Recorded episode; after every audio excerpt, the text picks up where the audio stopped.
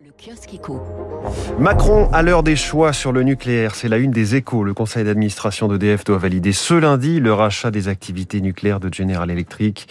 Le Figaro Économie lui fait sa une sur le risque de contagion de la crise immobilière en Chine et évoque aussi dans un article la proposition faite en matière de retraite par la CPME qui plaide pour la capitalisation.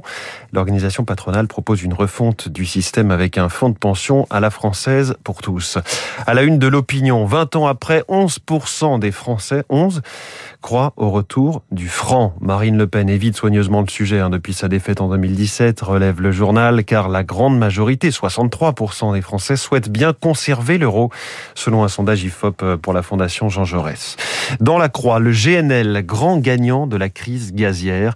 Les importations de gaz naturel liquéfié ont bondi de plus d'un quart en Europe en 2021. Le gaz de schiste américain pourrait remplacer une partie du gaz russe. Et puis 6 milliards 300 millions d'euros d'épargne oubliés par les Français. C'est le titre euh, d'un article du Parisien. Ces sommes provenant de comptes inactifs ont été transférées à la Caisse des dépôts.